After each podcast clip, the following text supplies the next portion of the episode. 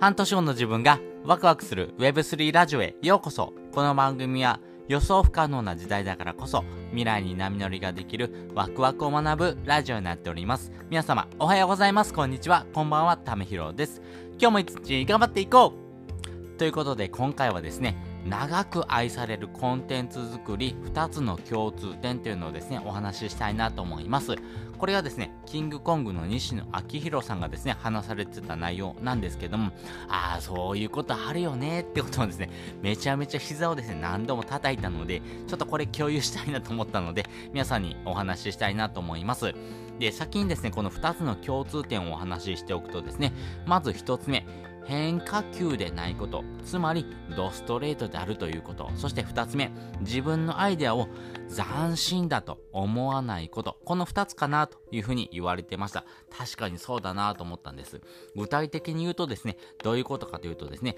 例えばこの音声配信の場合であればですね、これ、リスナーさんがいらっしゃいますんで、このリスナーさんの生活に合わせてですね、配信時間をですね、変えるっていうですね、手法も取ることができます。でもですね、私はそれはやらないです。なぜそれをやらないかというとですね、これ固定の時間に配信するっていうことをですね、心がけているんですけども、これ心がけている理由はですね、えっ、ー、と、この時間になったらですね、リスナーさんがですね、あ、この時間になったら、えー、この人の配信を聞くんだっていうところにですね、習慣化するというふうなですね、えー、ポジションに持っていきたいなと思ってます。なので、配信時間を書いたりしないということですね。なので、変化球を投げない、もうドストレートにこの時間に配信しますよってことをですね、決めてしまうというところもそうですし、またはですね、このアイデアっていうのはですね、斬新なことはないです。あのー、リスナーのですね、人によってですね、えー、聞く時間が変わるので、配信時間をですね、コロコロ1週間で変えますっていうのをですね、言うとですね、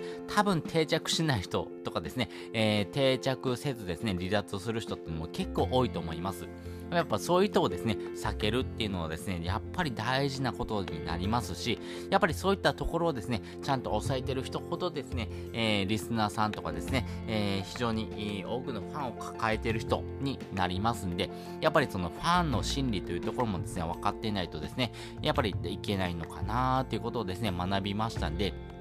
あ、なるほど、そういうことかっていうところもありましたんで、皆さんですね、その内容をですね、ちょっとシェアしたいなと思ってですね、お話しさせていただきました。ということで、今回はですね、長く愛されるコンテンツ作り、2つの共通点っていうのをお話をしておきました。もう一度おさらいするとですね、1つは変化球でないこと。つまり、ドストレートを投げるということ。そして2つ目はですね、自分のアイデアは斬新と思わないということですね。この2つをですね、心がけてる、えー、コンテンツほどですね、長く愛される、えー、ポイントをですね、押さえているので、そういった可能性が高まるよというふうなお話をさせていただきました。で、本日の合わせて聞きたいです。本日の合わせて聞きたいはですね、えー、成長産業でお金を稼ぐ3つの方法っていうのをですね、概要欄にリンク載せております。やはりですね、えー、お金を稼ぐんであればですね、成長する産業でお金を稼いだ方がいいなというふうに思いますよね。えー、やっぱりですね、お金を稼ぐのが乏しいような産業でですね、お金を稼いでいこうと思ってもですね、あなたのですね、同じ100%の力を出してもですね、稼げるお金っていうのがですね、やっぱり決まってきますけども、成長産業であればですね、あなたの100%を出してもですね、えー、もらえる収益っていうのがですね、150%だったりですね、ものによっては200%、250%みたいなですね、収益をですね、稼ぐことができきるというふうなですね、ポジションをですね、取ることができますんで、ぜひですね、この成長産業で働くっていうのをですね、大事にしてほしいなと思いますし、どういったところが成長産業なのかっていうのをですね、お話してる回になりますんで、よかったらですね、えー、これから副業、そして本業についてですね、ちょっと悩んでいる方、やっぱり転職をしたいなって思ってる方はですね、こちらの放送を聞いてもらうとですね、ちょっとは参考になるのかなというふうに思っております。